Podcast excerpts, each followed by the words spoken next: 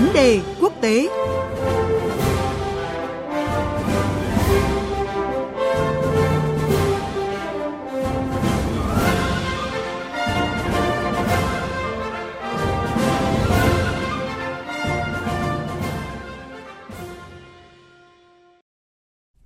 Thưa quý vị và các bạn, Đại hội đại biểu toàn quốc lần thứ 20 Đảng Cộng sản Trung Quốc đã chính thức khai mạc tại Đại lễ đường Nhân dân ở thủ đô Bắc Kinh với sự tham dự của gần 2.300 đại biểu, đại diện cho hơn 96 triệu đảng viên. Đây là sự kiện rất quan trọng nhằm xác định nhiệm vụ chiến lược của Trung Quốc trong 5 năm tới và xa hơn nữa, hướng tới mục tiêu xây dựng toàn diện đất nước xã hội chủ nghĩa hiện đại và phục hưng dân tộc. Dự kiến tại Đại hội Đảng lần thứ 20 của Đảng Cộng sản Trung Quốc sẽ nhấn mạnh những nhiệm vụ chiến lược và các bước đi then chốt trong 5 năm tới và xa hơn nhằm thúc đẩy mục tiêu hiện đại hóa đất nước. Giới phân tích cho rằng Đại hội đại biểu toàn quốc lần thứ 20 của Đảng Cộng sản Trung Quốc sẽ nhắc lại triết lý quản lý lấy người dân làm trung tâm và sự cần thiết phải kiên định với chủ nghĩa xã hội đặc sắc của Trung Quốc. Đồng thời, nêu bật sự cần thiết phải phối hợp giữa hai yếu tố phát triển và an ninh trong bối cảnh mới, cải cách và mở cửa Trung Quốc trước những rủi ro và thách thức từ bên ngoài – Đại hội Đảng Cộng sản Trung Quốc cũng có thể chứng kiến sự thay đổi về giới lãnh đạo chủ chốt trong cơ cấu quyền lực của Trung Quốc với việc bổ nhiệm những nhân vật có tác động đến chính sách kinh tế, ngoại giao, an ninh và xã hội trong ít nhất 5 năm tiếp theo. Và bây giờ chúng ta sẽ cùng với biên tập viên Hồ Điệp và phóng viên Bích Thuận, thường trú Đài tiếng nói Việt Nam tại Bắc Kinh, Trung Quốc đến với nội dung này. Vâng, à, cảm ơn chị Bích Thuận. Thưa chị Bích Thuận, Đại hội đại biểu toàn quốc Đảng Cộng sản Trung Quốc lần thứ 20 đã chính thức khai mạc ngày hôm qua với sự tham dự của gần 2.300 đại biểu. Trước thềm đại hội thì ông Tập Cận Bình cũng đã thừa nhận là nước này đang phải đối mặt với nhiều thách thức lớn đến từ sự phát triển không cân đối và vẫn còn nhiều bất cập trên toàn quốc. Vậy thì thưa chị, trong hơn một tuần làm việc, Đại hội đại biểu toàn quốc Đảng Cộng sản Trung Quốc lần thứ 20 sẽ thảo luận những cái nội dung gì đáng chú ý ạ? Vâng, xin chào chị Hồ Điệp và quý vị thính giả.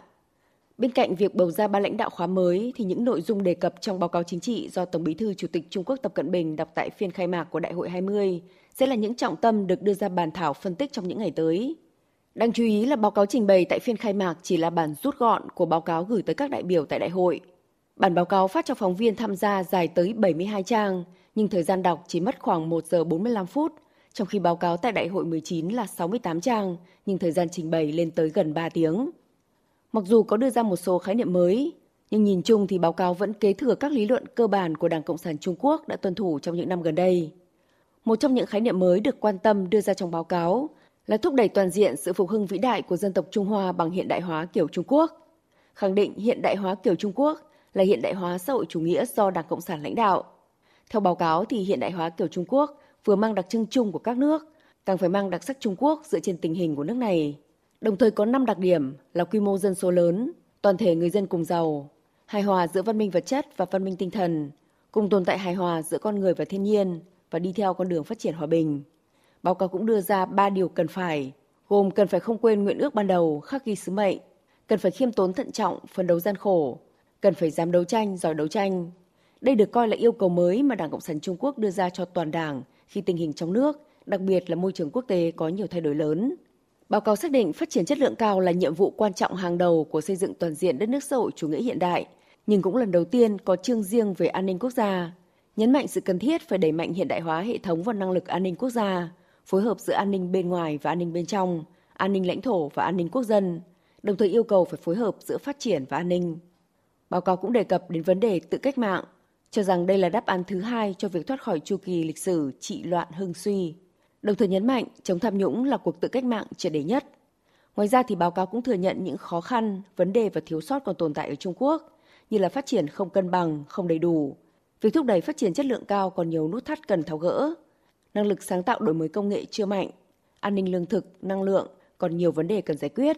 Nhiệm vụ chống tham nhũng vẫn còn rất gian nan, vân vân.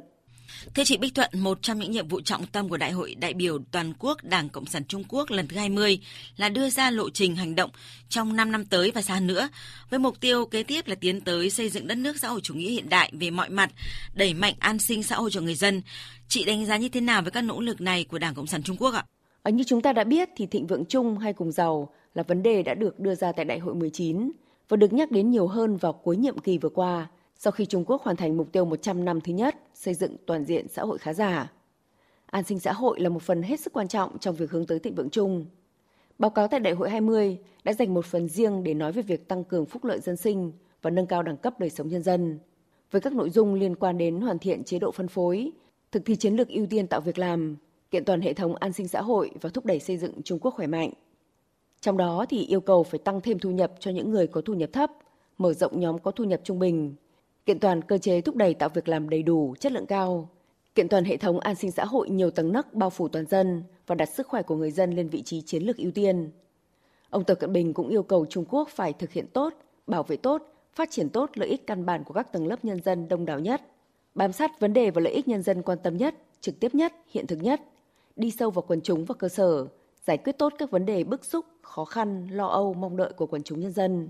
kiện toàn hệ thống dịch vụ công cơ bản, nâng cao trình độ dịch vụ công, tăng cường tính đồng đều và khả năng tiếp cận nhằm thúc đẩy vững chắc thịnh vượng chung. Thưa chị Bích Thuận, tại một sự kiện hồi tháng 7 thì nhà lãnh đạo Trung Quốc đã nêu lên nhiều thách thức do sự chia rẽ tiếp diễn từ những cạnh tranh địa chính trị bên ngoài, đặc biệt là những thách thức nội tại, trong đó có cuộc chiến chống tham nhũng.